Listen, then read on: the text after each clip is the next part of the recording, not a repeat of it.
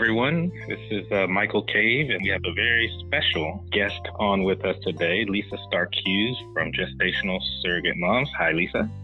Hi, Mike. How you doing? I'm pretty good. Happy Friday. yes.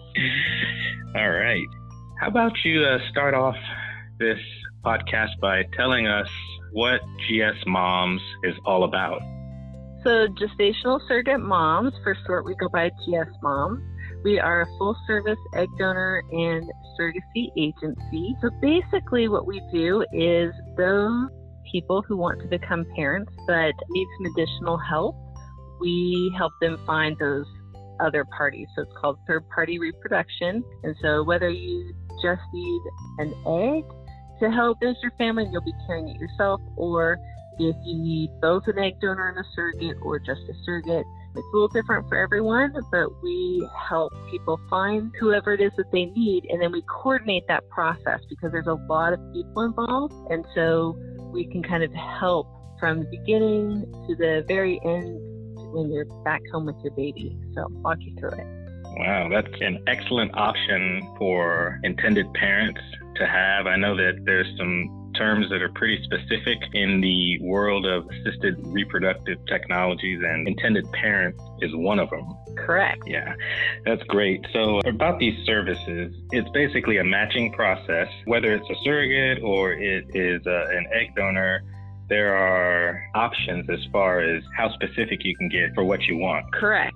So, on the egg donor side, usually people are looking more at physical attributes hair color, eye color, race, maybe height, things like that. It was a traditional couple. A lot of times, you know, they're trying to find qualities that are very similar to the wife, you know, the mother that will be so that, you know, kind of look like them. In other cases, like gay couples, that might not be the factor. It might be more individual, how they decide what it is that they would like the kind of genetic components to be for their child. And then other times people are just looking for someone that just speaks to them. So they have similar interests or a similar major in college or something like that. But yes, you can get as specific as you like. Depending on how specific you get, can impact the number of choices that you have. But hmm. on the egg donor hmm. side, it's much more specific. And then you can also get into the kind of relationship that you would like to have with your egg donor. So back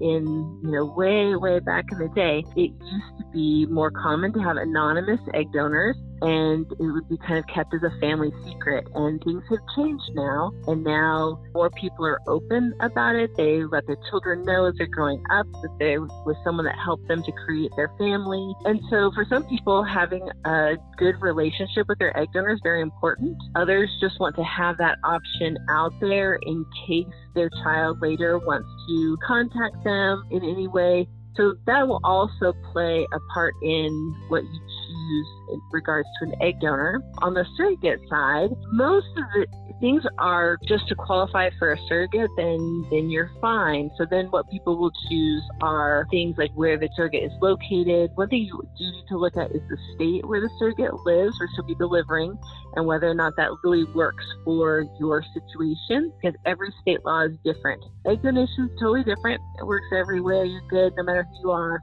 But with surrogacy, the surrogate laws are different every single state. So having some guidance as you're choosing your surrogate is always a good a good option. I can imagine that it would seem to be a pretty daunting process at first, but it sounds like there's plenty of time to disseminate that information about all the options that are involved before you actually commit to an engagement. And I know that there's a contract for both of those options that has to be agreed upon, and that there could be some back and forth with that. Uh, however, I think that there's a huge emotional component to this when you're talking about if you've been going through infertility treatments and haven't found success with whatever path that you are on, and then you are confronted with this new option, whether it's an egg donor or a surrogate that gives you a renewed sense of hope. There's got to be some feelings there as far as a, a, feeling of loss of sorts, but also a feeling of hope in that you have a second chance. And some of these things that you can pick to me, like uh, someone that looks like you or has certain personality qualities that might be inherited via genetics. Those are things that you can find comfort in and help you in that decision that you've decided to make towards like, hey, it's easier to accept because I got to pick a lot of things that were important to me. And in the case of a surrogate, that person's got quite a job to do. They're, they're carrying a, a child or children for someone, and that's a, a huge commitment. And you probably go through an interview process where you get a feel for that person and their commitment. And I just wanted to kind of point those things out because it is kind of a trade off, but at the same time, it can get folks the success that, for whatever reason, has been elusive.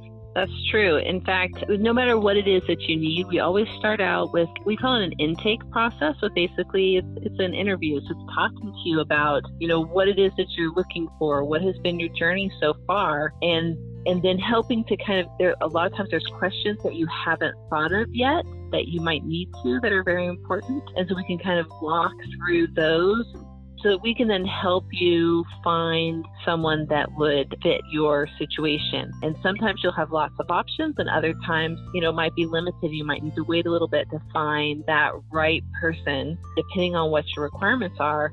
But in the case of a surrogate, you're going to be in a relationship with this person for at least a year. And so you definitely want to make sure that there are some main points where everyone is on the same page.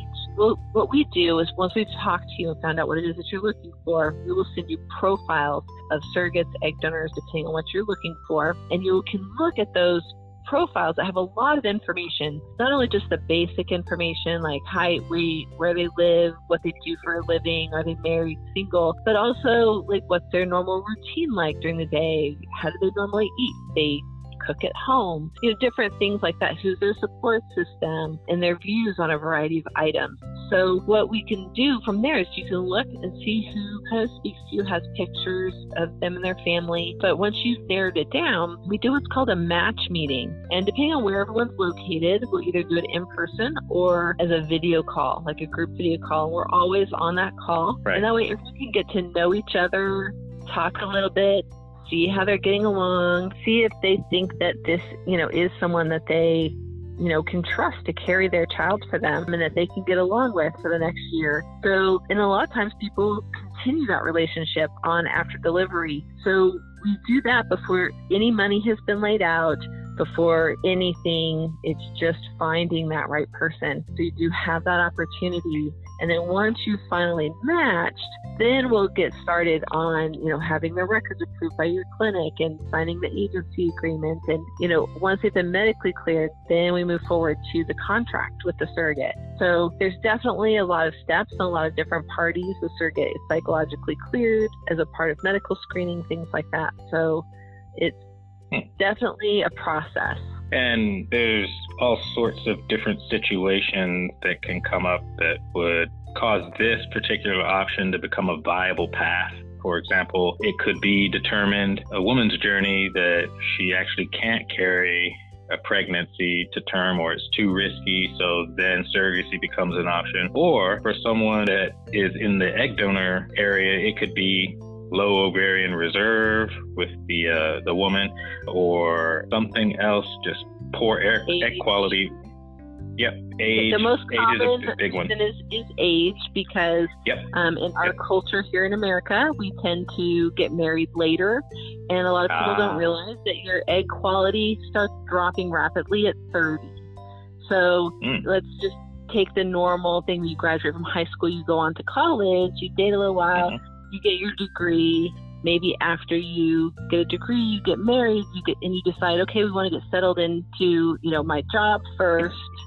You know, you start pushing that 30 and then you have to try for a year, intentionally try for a year before your insurance will even consider, you know, in any sort of fertility testing. So before you've even started your journey or even found out that you might have issues, you're usually coming up on that 30-ish age. And then if you keep trying, then it, it can keep getting pushed out, pushed out. So the most common reason that we have for people needing an egg donor in America is typically age, which is low ovarian reserve, low egg quality, things like that. So Right. um, that comes with age. But once you get to 30, it's starts dropping, going downhill pretty quickly. Right. That's good information to know. I'm glad you brought that up. Another thing that I was thinking about with this is related to the emotional component again. When you've been going through something like IVF and you haven't found success and then you decide to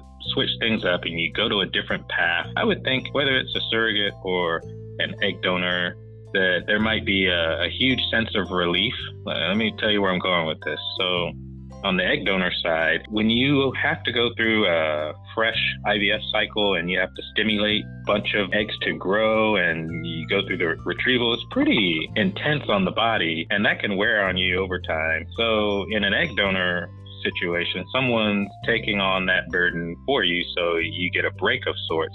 Uh, however, my question would be Would you think that there still, even though you have a, a, surrogacy option that gives you another crack at success or an egg donor option, there still would be some tense moments along the way? Absolutely. In fact, for a lot of couples, um, not just women, but for a lot of couples, just getting through the emotional and mental aspect of that this child may not be genetically related to them, which is what they had always thought of. So when you're a child mm. and you're thinking mm. of growing up and having a family, that's usually what you think of.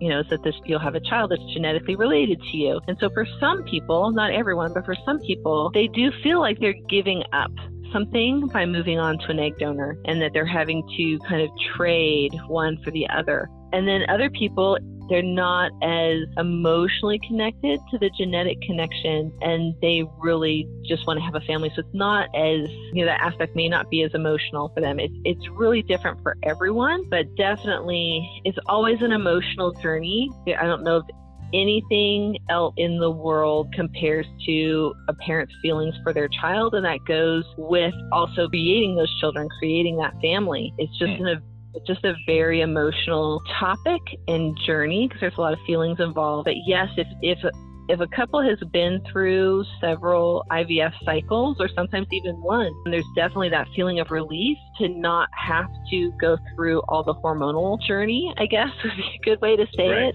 it. Right. It's not necessarily pleasant because not only do you have the feelings that come along with all of those hormones, but then there's the expectations and the hope and what if it fails because no one ever comes into infertility except for a gay couple. They you've always come in with from the viewpoint of failure because if it had worked easily, you wouldn't be here.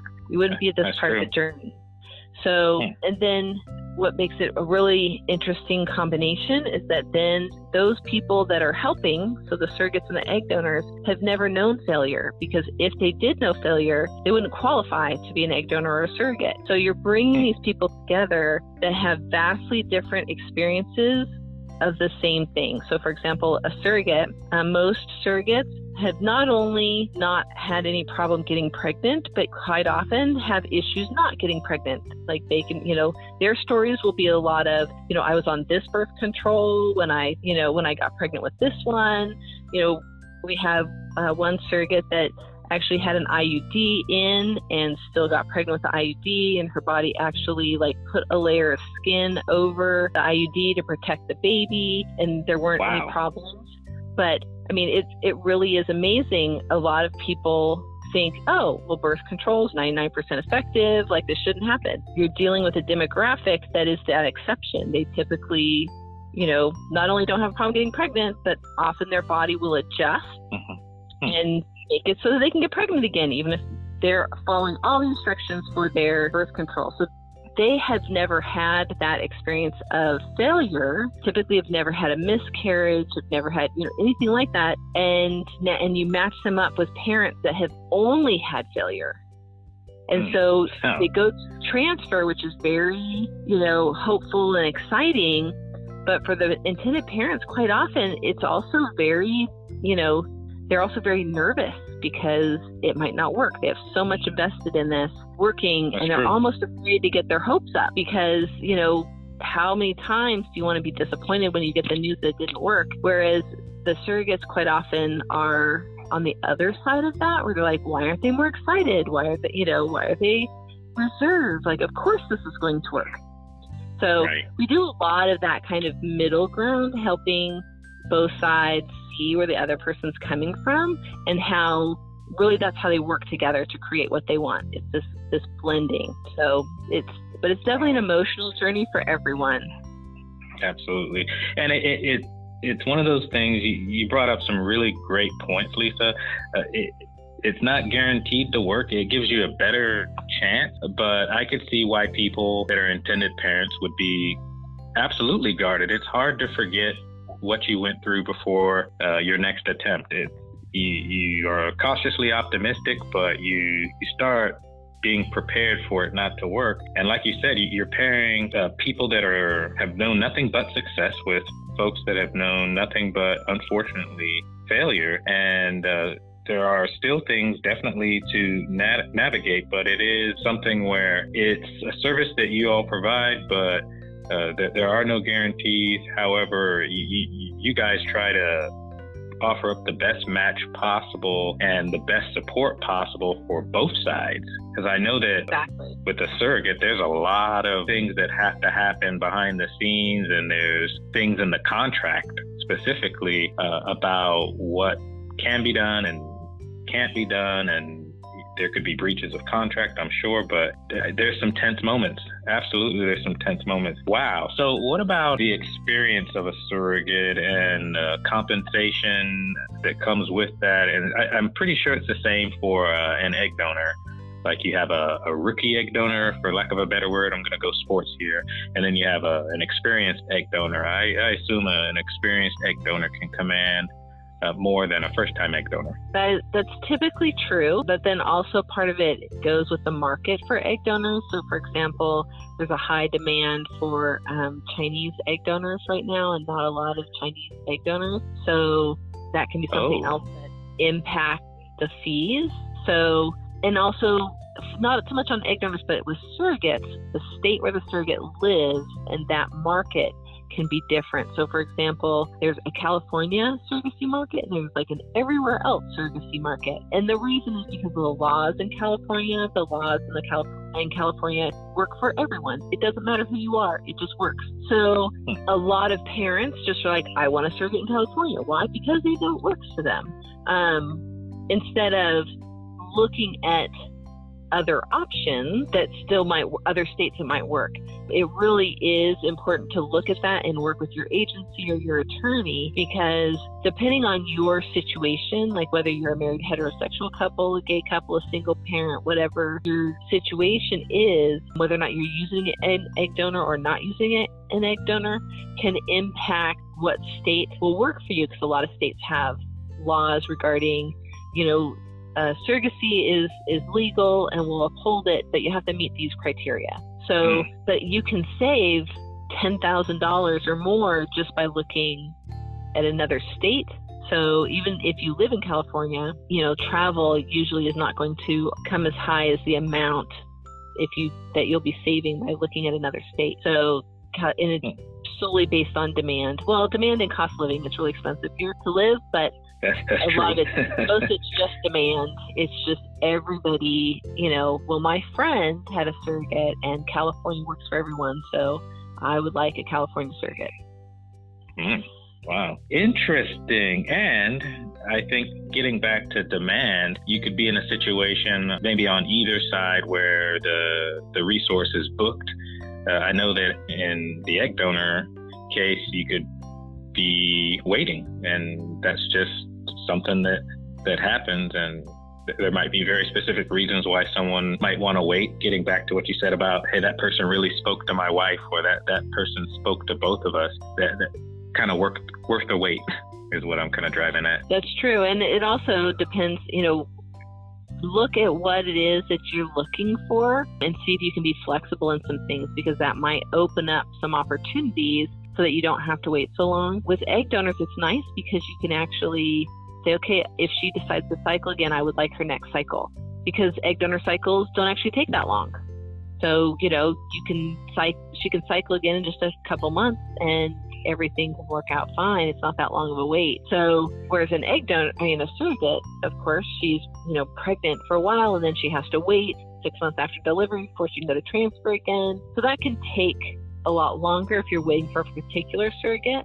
But sometimes if you're more flexible in what it is that you're looking for for your surrogate, then that can open up new opportunities so that you don't have to wait. Hmm, interesting. Yeah, I know that when you've been struggling with infertility a while, patience takes on a new meaning and waiting or have hearing that you have to wait can be frustrating and nerve wracking just because it's like you want that baby in your arms, you want that that moment, that elusive moment so I'm sure your your company has cases like that that come up all the time, and you offer the the support that is warranted for the situation. I know we'll talk about it a little bit later, but I leveraged your company's services, and I am eternally grateful. I just wanted to take a moment to express my family's appreciation for how you helped my wife and I during our difficult time. We'll get into that, but I just wanted to say thank you. Oh, anytime. We're happy to help. And it's so nice to, to see your pictures of them and how they're growing up and, and things like that too. It's always it's always fun to watch. Right. And I, I imagine speaking of uh, watching, think about the egg donor piece. You had mentioned earlier in our session here the anonymous component where an egg donor could choose to remain anonymous and once the eggs are retrieved, that's pretty much it. Uh, but there's also the flip side of it where it could be an open relationship and the donor could have insights into what the outcome of that egg donation was, where they see pictures of the child or children and uh, they are sent those at some interval. But, you know, let's, let's be real here. There, there could be uh, a situation where someone's not comfortable sharing that because maybe that would make it feel like uh, it's not their child. Right. And sometimes they feel like there's a competition, like somehow that genetic component will somehow win over the person that raised them. And just so you know that there are studies that have been done that have shown that not to be the case. That always the children view whoever it is that raised them as their parent and not the genetic contributor. So that isn't so much of where, but those emotions are definitely something to deal with. But something else that has come up in the last few years, also with all of this genetic testing, where they connect you with ancestors online and things like that. Oh yeah, yeah. Now we can't make any promises that someone will ever be anonymous anymore.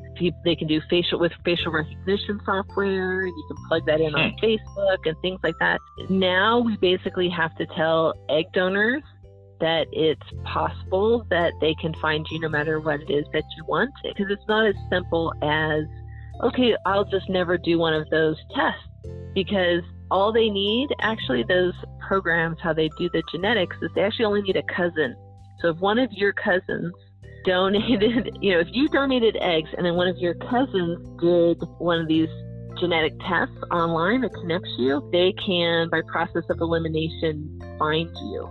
So, mm. and, and programs will do that. Yeah, so that's like 23andMe and Ancestry.com. Uh, yeah, Ancestry.com.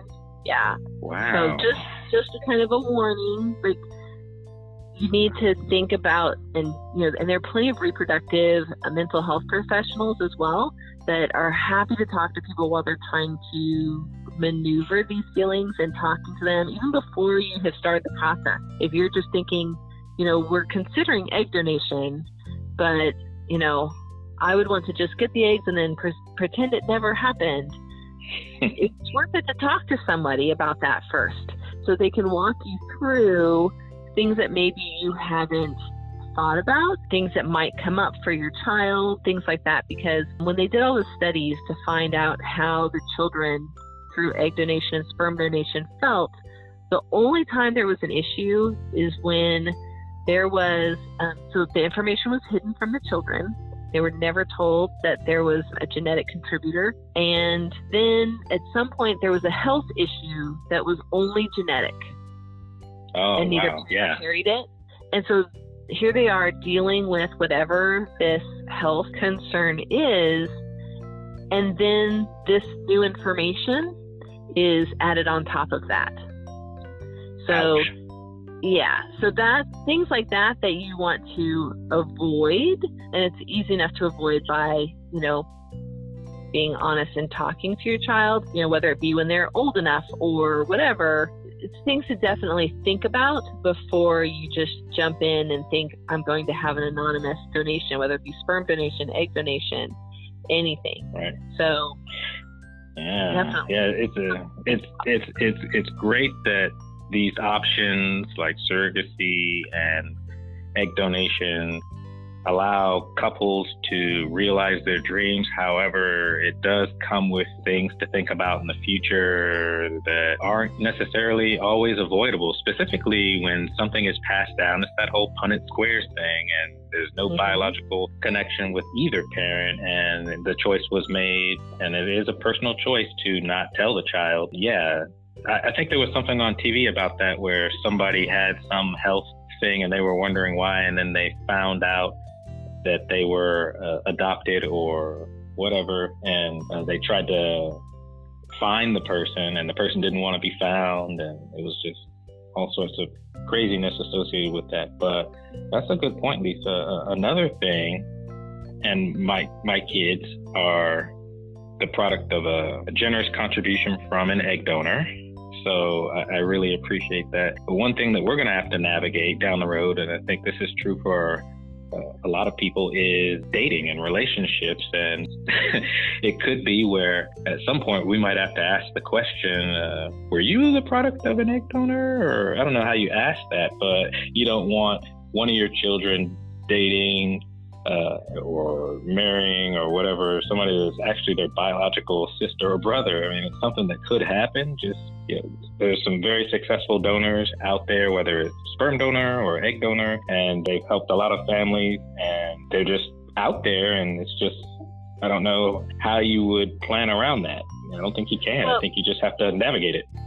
Well, and there are some ways, there are a few things you can do to plan. One, by having an open donation, or sorry, an open relationship with your egg donor. They would usually be happy to share, you know, I donated for, you know, a couple in this country and, you know, a couple in this country, or without giving identifying information, without the other parent's permission, it can narrow that down for you. So, for example, if you knew that your egg donor had only donated to, you know, a couple in Australia and a couple in China, well, then as long as, you know, there isn't any, you know, family history of those countries or they recently came here, then, right. you know, you're pretty good. So uh, I think there are some ways to navigate it. There are some, something else that some parents do as well is that they will basically pay for the cycle, but then they also pay to have the egg donor not donate to anyone else. So oh. that's another way to do it. And then there's also a sibling registry online specifically for sperm donation, egg donation, so that you can register your children and who their egg donor, you know, the information that you have, that kind of thing for the egg donor, sperm donor, and then it will show you the siblings. So that way you can, I don't want to say avoid them because a lot of times it brings them together because they have family, but right. it weeds out the the dating or marrying issue. Right, right. Uh, I'm grateful for the blessings that we have, and my wife and I, we do plan on sharing the the how behind how our kids got here and blessed us with everything they bless us with every day uh, because we feel it's important for them to know how they got here. It took a lot of work. It took a team of people it really does take a village, uh, but at the same time, there's some other things with our dynamic that are, are, are pretty interesting. I mean, uh, two of our children look a lot like me, and one looks a lot like the donor, but in other ways, a lot like me. And it's just all just fascinating. Uh, and then you've got the personalities, it's just all over the board. Uh, but one of the things when we went through this process of uh, egg donation that was important to me was that my wife was comfortable with uh, the the donor and that I was comfortable with this person and I wanted it to be someone that I could see myself uh, being friends with uh, had our paths not crossed uh, via egg donation and we were lucky uh, to be able to find someone like that. And we'll we'll talk about the story behind that a little bit later. But is there anything else related to gestational surrogacy, what's involved, or egg donation that you wanted to touch on? Lisa? Well, just on what you were just saying, is I've never met a parent yet that has regretted meeting their egg donor. So I'll just put that out there. Even if they don't ever plan on having a relationship with them ever again, just having a meeting with them, lunch or whatever, even meeting them at the clinic, all of the parents that we work with have always been, I'm so glad that I did that because I now had a sense of her as a person, you know, that I could talk about her, you know, to their children or whatever when, when things come up. As far as surrogacy goes, you also want to choose somebody that you can you know, get along with. And it's a, a long, important journey. One concern that a lot of parents have with surrogacy is because they have been trying so hard for so long to have this baby that they can't imagine the surrogate who's carrying their child to not be emotionally bonded with their baby. Oh, um, yeah. Hmm. And it's probably the biggest question that we get. It's very very, very common. But what's different, because people are trying to kind of look at it like an adoption, like this is your child and you're giving it away. But with surrogacy, it's not like that at all because long before you ever get pregnant, it's always the parent's child, the intended parent's child. So while you're carrying that baby, it's always their child. So then when you deliver, you're actually like the whole point of the entire journey for a surrogate is to give that baby to the parents to see the parents hold that baby and to know that they were able to help and be a part of that journey and that and that happy moment help them achieve that dream. And so i just want to put that out there because I, it's another one of those things that's just when you come from a place of wanting so much to have that baby it's just unfathomable that that this person that's carrying your baby for you wouldn't also want to keep it. But they don't because they never you never view that child as being yours it's always from the very very beginning before it ever exists that baby was always the intended parent's baby and so delivery really is the culmination of that journey and that's why it's so important to surrogates for the parents to be there um, when the baby's born because that's really what they've worked so hard to do is to be able to be the parents with the with their baby after such a long journey. I'm sure that gives uh, the surrogate a great deal of satisfaction, job well done. It's got to be a tremendous feeling. Same with the egg donor. These are incredibly selfless and kind acts that are gifts to couples that have been struggling. And I, I know when we first got exposed to egg donation. I really didn't know much about it. I'll be honest with you. I I think technology is amazing, but I really didn't know how much was involved and the process was just fascinating. And when we met our donor, I struggled to understand how the donor could emotionally separate not disengage, but separate in order to accomplish the task at hand and then not have any attachment to it. I had asked our donor a specific question. It's like, how do you not get invested after the retrieval? And the answer was, once those eggs leave my body, they're no longer mine.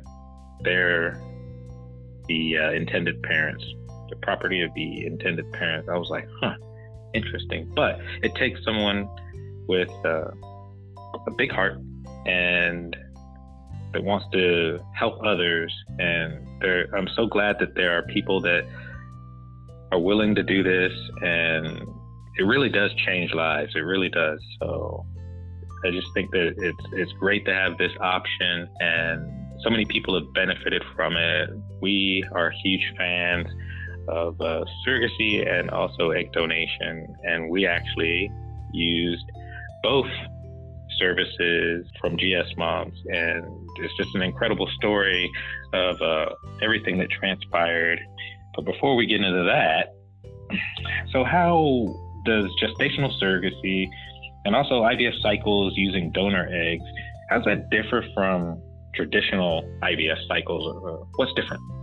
So there's actually a lot of different options and combinations that you can pick depending on what your issue is in creating your family. So, some couples just need traditional IVF, which means they use eggs from the intended mother and sperm from the father. Embryos are created, and then once they've been created, sometimes tested, then they are transferred back to the mother uh, to carry that pregnancy to term. So that's traditional IVF. There's no third party involved. Other times, that uh, couple might need just the egg. So there's only an issue with the egg. Sperm is fine. The mother can carry. And so what they'll do is use an egg donor. They retrieve the eggs. They create the embryos from the uh, father's sperm. And then that embryo is transferred into the mother to carry the pregnancy. And then she'll deliver the baby just as if it had been her own own egg that had been used. So then other times, the egg and the sperm is fine, and embryos are created from the intended parents, but they're transferred to a gestational carrier because, or a surrogate, because there's an issue that's not allowing the um, intended mother to carry a pregnancy to term. So, and that can be a wide range of issues. So then, in that case, the surrogate is carrying the biological child of the intended parent. Sometimes okay. it's both, and you have both an issue with the egg and she can't carry. The intended mother can't carry. So then you use an egg donor, and then the father's sperm is used, the intended father's sperm is used, and then the embryo is transferred to the surrogate, and she will carry that pregnancy. So there's kind of a whole lot of combinations. And if you get into same sex couples, and sometimes they use an egg donor, divide the eggs in half, fertilize each half with both sets of parents, both fathers, and then you can transfer either one or one of each uh, to the surrogate to carry that pregnancy. So there's a lot of different options depending on what the situation is. Yes, definitely. I mean, our, our situation was uh, at one point in our yeah, at one point in our journey, we didn't know if my wife could carry, so we sought the uh, services of a gestational surrogate company, and we found you via a Google search. And from there, we actually had her sister volunteer to be a, a surrogate, and uh, unfortunately, that path didn't work for us. Uh, we did two transfers. We transferred to my wife from the fresh egg retrieval, so it was a fresh cycle to both women. And then uh, it didn't take for my wife at all, but it took for her sister. And unfortunately, it didn't uh, work. And that's where we decided to look at some other options before we ended up settling on uh, an egg donor. But the nice thing about working with you is you were a wealth of information as far as insights into the infertility industry. I mean, it really is an industry, and it is a very large industry to where you had access to other doctors that were potentially options and other opinions. And it was just nice to have someone that could speak to so many different aspects of the, the industry with a high degree of uh, confidence and accuracy and timeliness. I think that was key too because we wanted to get back on a path. We didn't want to have information provided but no context and I thought your company did an outstanding job at providing context. So one example of that was uh, when we were still trying to use my wife we're getting a little bit into the story here, but this is, I think, accurate or uh, applicable. Uh, we were still using my wife, and she was having issues recovering from egg retrievals. It just was really hard on her. And you offered a resource from within GS Moms that was an egg donor that had done that a lot and functioned as a coach and provided advice for my wife on how to recover from those procedures and uh, that was just very, very helpful. It was something that we weren't expecting, but it was nice to know that there were things that could be tried, and to hear it from somebody that did it all the time was uh, timely.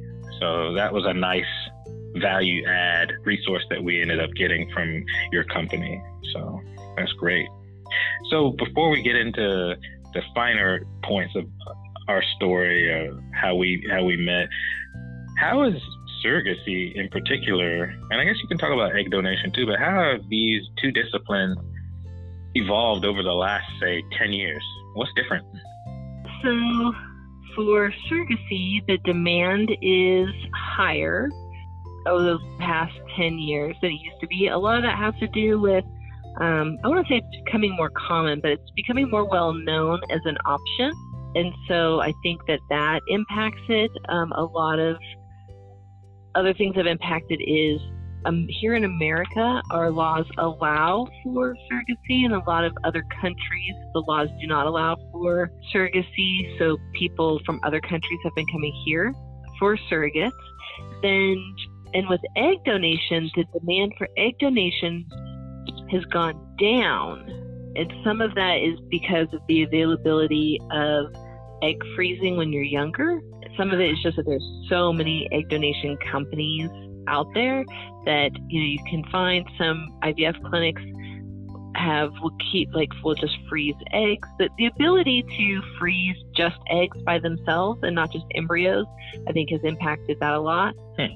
But just you know, like anything else, as technology and different things adjust, then that affects you know the the demand as well. So, but there's you know IVF technologies have really improved, and so for a lot of people, those things, you know, those things work.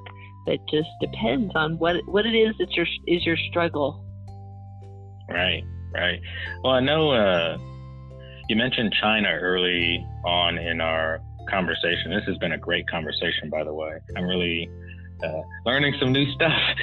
but you, you did mention China, and I know that uh, at one point China had that one child uh, countrywide policy. one child policy, yeah.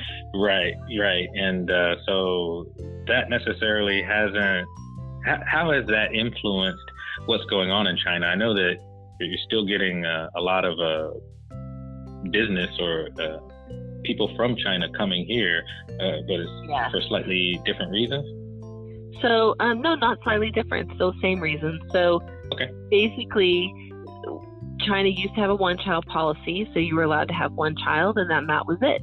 Well, once they, um, then they changed it over a few years. So, first, if one one of the parents was an only child, then you were allowed to have two children. Uh, or maybe it was if both children, sorry, if both parents were only children, then they could have two children. So they were basically replacing themselves.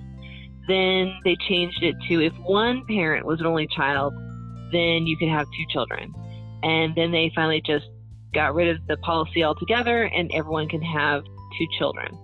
So, and, and when I say that they can only have two children, you have to understand that really they just, if there's a tax, like a really expensive tax, if you have an additional child. So, and the reason is because so much is, is social there. So, for example, schools are free, uh, they have socialized medicine, things like that. And so, what you do if you have an additional child is they've come up with a number, and that number is what you have to pay to pay for that child's, um, you know, schooling and medical care and that kind of thing to join into the social system.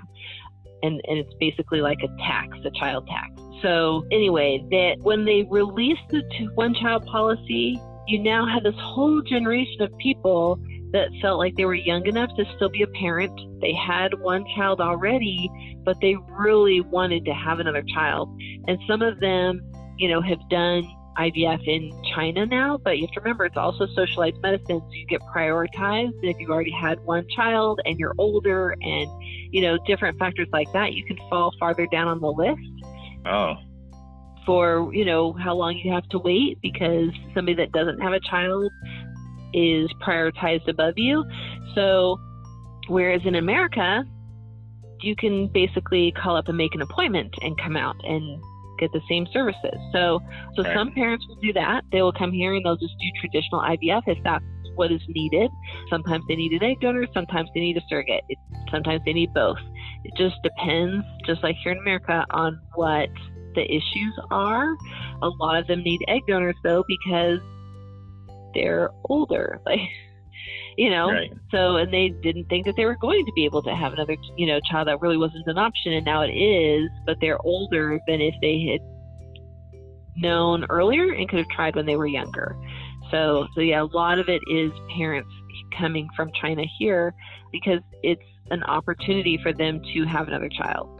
What are some of the things that helped your company navigate the uh, not nuances, but the complexities that come with the the China market? I mean, it sounds like some of them you just uh, learn to adapt via your experiences with working with uh, people in China, but uh, what other things have you done as a company to make that whole process uh, where you have U.S. and China uh, and the differences work almost seamlessly? Um, well, a lot of it has to do with that we understand a lot of the Chinese culture. And so there's some things where we can be flexible on, and some things where we have to say, I'm sorry, it has to be done this way. And you kind of bring them along. But just setting across like here is the process. Our company is a little bit different from other agencies where we allow all of our surrogates and egg donors to set their own fees. So instead of everything being exactly the same for everyone, everyone always has a personalized journey. So, for example, this doesn't have to do with China, but if someone were to come to us and say, I'm really on a budget, you know, here's what I could do, we can help put together, you know, find a combination that works for them that's on a budget. But it's that same process that allows us to individually create something that will work for parents, and that includes parents with different cultures. So, you know, at this point, we know what states are going to work for them and what states have resources. For example, they need to buy a car seat here in the United States. Don't buy one in China and bring it with you. You know, things things like that. We also have a Chinese translator on staff so that they can go to deliveries and things like that. If the parents don't speak China, China uh, parents will speak English. But there are more people in China that speak English than there are in America. So, you know, that's needed sometimes and not other. People don't always realize. I mean, they they learn English starting, you know, really young in school. So mm-hmm. most parents can read and write English. They may not feel comfortable speaking English because they haven't had a lot of practice, but they can read and write English. But a lot of it is just understanding the, their culture and where they're coming from and being able to kind of explain and bridge that gap for here in America. So, for example, when we had a surrogate who delivered early and we didn't have the pre birth order yet, hadn't come back from the court, the parents were really worried because they thought that maybe the judge might not grant it, like they could change their mind and they might not get their baby. And so, oh, because in China, you can go, like, if, if it's an official, like, they can kind of make their own decision. They have more autonomy. Whereas here in America, they're bound by whatever the laws are. Like that's it. So, you know, if it's a state and where surrogacy is legal and all the steps have been followed, which is part of what your agency does, then it's not a question. It's just, okay, he hadn't gotten to the paperwork yet. We're letting them know that the, the surrogate's delivering right now and that we need it as soon as possible. Like tomorrow's good or today, usually tomorrow. and you know but calming those fears to let them know that it will all be okay it's all right you know just walking them through some of those types of things some of the cultural gaps. We also have i call it a booklet but it's not actually paper it's a pdf file that we'll send to our surrogates that talks about the chinese culture so that certain things can be avoided that might cause unnecessary issues. So for example in china a cultural thing that they believe is that cold is not good for women and it's not good for pregnancy. So if you're going to have lunch or dinner with your intended parents, don't get ice in your drink because it's common here to have ice in everything. If you get a soda, if you get water, whatever, like just huh. skip the ice because why make them worry over something that isn't right. necessary for them to worry about? Right. Because it's going to be a, a lot harder to convince them that their cultural tradition is not accurate than to just not have ice in your drink at that one meal. Right. Yeah. No, those are things that that's kind of a a mindfulness tip. It exactly. Really yeah, things like here in America, we consider eating a salad really healthy. In China, they don't because it's not cooked, it's raw. But the food standards are different here than they are in America. I mean, they're sorry, they're different here than they are in China. So in China, in order to be safe, you would want to cook your vegetables. In America, we're like, you know, eating a salad is really healthy. So, you know, just things like that that you can avoid. Don't make a big deal out of eating salads every single day if that's just going to make them worry. Right. Whereas the wow. surrogate is trying to say, look how healthy I'm being to care for your baby, and really they're worried. Yeah. Wow. That's just, it's a trigger of sorts. So it's something that you bit. could avoid. Yeah, no, that's, that's great. Yeah, some Chinese parents are very worldly and they've traveled a lot, and and we don't have to worry about that as much because they understand the differences in culture, um, and so they don't get so worried about it. But other people are still very deeply tied to their culture um, and the beliefs of their culture. So you know, we don't need to unnecessarily trigger things that, you know, especially if you're trying to say I'm being really healthy and they think the opposite. Okay.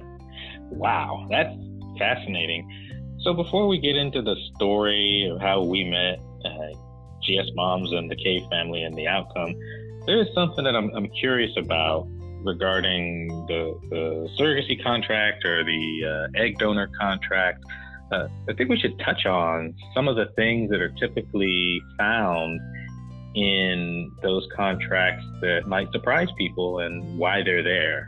I would say the biggest things that surprise people are things that things that you can and can't do. And that changes with each actual individual attorney because they all kind of have their little things that they like. So there's one attorney that we know of that always has in her contract that the surrogate can't dye her hair for the first trimester. Hmm. Um, or sometimes it's things like you can't have your nails done. So, you know, the ones that are always happen is you can't travel to a different country. And in Southern California, sometimes people forget that Mexico's a different country. Like, does that count? wow. Yeah. But it does. Like, you can't leave the country, or after a certain point in your pregnancy, that you can't travel more than 100 miles from your hospital, from your delivering hospital. You can't go to a different state because the laws will be different. Some things like that. So, it's it's always good to make sure that you. That's why each side has an attorney. Both the intended parents and the surrogate have an attorney uh, to review those things with them. All right. And what happens if there's a, a situation where you reach an impasse, you you can't agree? Uh, is there an arbitration process, or is it just more more conversations between the attorneys? Well, between it depends on at what point you get to a point where you can't agree. So if you're just not okay. agreeing during the contract phase, like while you're creating the contract and the attorneys, you know, between everyone, you can't come to an agreement, then it just at some point someone's going to pull out of the process um, and give up if you just can't come to an agreement. I mean, we're always happy to help, but that's also what the attorneys do is try and help them come to an agreement on something, negotiate that out to find something everyone can be happy with. Um, if it's absolutely that you can't, then right. basically everyone backs out of the process and the parents start over again, which is always devastating, but it can happen. So, uh, part of what we do to try and avoid that is make sure that all of the major issues that might come up as being contentious or affecting, you know, really being like, I can't agree to that, we try and cover those, Well, we do cover those during the match meeting. That doesn't mean that somebody's not going to come up with something that isn't a normal issue, but you know there are some things that are always covered, like the number of embryos to transfer and everyone's views on reduction and termination, and contact during the pregnancy and after delivery. You know things like that that are common to every single journey that you want to make sure everyone's on the same page. So, right. you know, we try and avoid that as much as possible. Now, if it's after, like let's say while the surrogate's pregnant, then it all comes back to whatever's in the contract. And that's what people have to follow. Otherwise, it's breach of contract. So whether it be the parents, whether it be the surrogate, that's it, it isn't arbitration. It's just that's what has to be followed. Otherwise, it's breach of contract. So sometimes there is room that everyone can come to an agreement. So, for example, let's say the surrogate sister is getting married in Nevada. The surrogate lives in California, and according to her contract, she can't travel out of state after 28 weeks. Well, the wedding is at 28 weeks in one day. Mm. There have been no problems. it's a single pregnancy. So usually the contract will allow that if she gets OB clearance and the intended parents approval, that you know then she could go ahead and go. And the parents might make requests like, "We want you to drive rather than fly," or "We'd rather you fly rather than drive," or you know mean, whatever that is. But also, hopefully, with something like a wedding, like we would have known ahead of time, so that we could have come to agreement beforehand, like during the contract that allowed for that. That's ideal. But sometimes, you know, something big can come up, and then we, we as the agency will try and help work that out in a way that still follows the contract or gets agreement so everyone feels okay with it. And then, you know, and the attorneys, if necessary, will help as well. Oh, that is interesting. Uh, one more thing on uh, this particular topic. Uh, one thing I see that could happen, uh, say after you've uh, agreed to the contract and you get going, and the intended parent, maybe the the, the wife in the equation, is really involved, and there could be some points of uh, contention as far as the, the perception of micromanaging what the person is doing, because you can't be watching what the person's doing at all times. It's not like you have the surrogate move in with you. The person's still right. living their life. They, they're just agreeing to abide by the terms of the contract. But I could see where uh, I think I've seen it on TV in some cases where the, the, person that's not carrying the baby is uh, trying to dictate in some cases uh, what the person uh, can do and when and or if it's a family member it could get kind of awkward but those are just things that right. uh, have to get navigated you would think that's true and Definitely. that's one reason why it's really helpful to have an agency there to help with that because really the intended mother is trying to connect with that pregnancy right like she's trying to be as involved in the process as possible and it's usually not coming from a place of like, I want to micromanage you, even though that might be how it feels. So, exactly.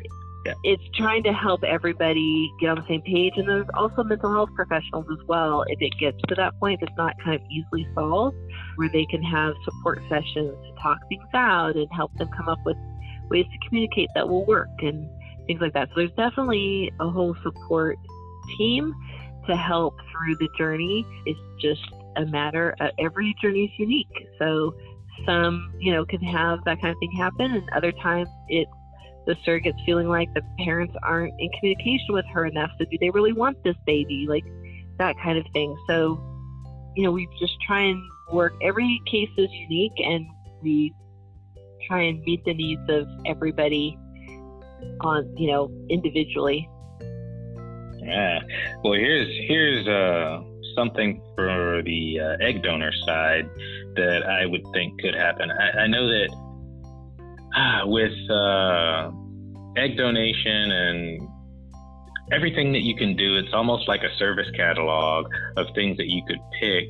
Uh, you could even pick the gender, and uh, you could run into a situation where egg donor has a retrieval and the intended parents want a boy. And all of the eggs that were fertilized and became embryos just happened to all be girls. And then it's just like no i don't want to proceed with that. Uh, how would you think that that would make a, a donor feel? Or is it even something that a donor uh, would worry about given what they put their body through so once the eggs are retrieved, it is into the intended parent um, property. Sure. So as far as gender sure. selection, yeah. they're free to do that. That's not a problem. Um, it only it only comes into her desires only come into effect if they want to do something like give those eggs to someone else or the embryos to mm-hmm. someone else, and that that um, is usually covered in the contract. If it's not, then um, that would be something that they would just have to get agreement for. Uh, and a lot of that has to do with it is her genetics and letting her know where they went so that it can be communicated. So, but typically, whatever the parents choose to do with those embryos, except for giving them or donating them to someone else, um, is up to the parents, and the egg donors don't have any part in that process. Okay. Wow. So many things to think about and so much good information flying around this particular podcast.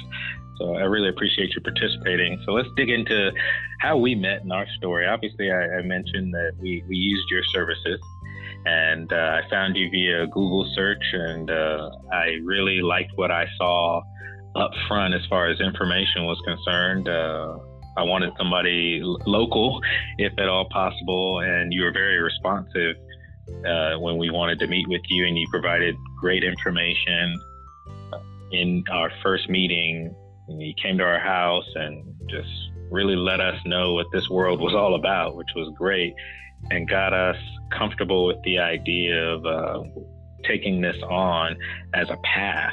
So I already mentioned that we used um, my wife's sister as a surrogate. In, in our case, we had something come up when we talked about things in the contract that was uh, something that we had to navigate. So when we agreed to do surrogacy, we were thinking we're going to give my wife a break. Her sister is going to do the heavy lifting, and uh, my wife will just be there to support her. And since they're close, it, it should be great. And uh, so my wife was going to sit everything out. and uh, what ended up happening go figure, was uh, we got a surprise in that uh, her sister determined that she only wanted to transfer one embryo. And the rationale behind that, that we had to plan around, was she had two kids and that she knew that she could carry one baby. She couldn't guarantee that she could carry more than one baby. And so we had to process that decision, and we decided that we were going to put my wife back into the mix, and that's how we ended up with uh, an embryo transfer for her sister, with one embryo, which was agreed upon in the contract, and uh, my wife did too. And what we had been doing with our own IVF cycles was, in terms of odds, we always transferred two embryos. We wanted to give ourselves the best possible odds. So that's what happened with that. But uh, what's even fascinating about our particular path with you is that uh, you introduced us to a different IVF clinic that was uh, in Pasadena, California, and that's uh, Huntington Reproductive Center in uh, Pasadena. And we met Dr. Kolb at the time, and Dr. Bradford Kolb, such a compassionate doctor, and uh, he was uh, nice enough to talk with us about our case. And even though we didn't go with uh, him when we did the surrogacy cycle, uh, he still gave us great information and we were so impressed with him that we ended up when we switched clinics down the road, we went with him and he took our case and the rest is kind of history when we got matched with uh, an egg donor when we, when we used your services uh, for uh, egg donation. And we were blessed with uh, an amazing donor. And uh, it was fun to coordinate that cycle, manage that cycle. It was one of those fast track things, and everything just worked out. But we got such rich insights into what this path looked like. And I just remember the relief on my wife's face when she realized that we had someone that had a proven track record for fertility, and uh, we ended up splitting the uh, eggs with that person, and uh, we found success, and we have triplets now.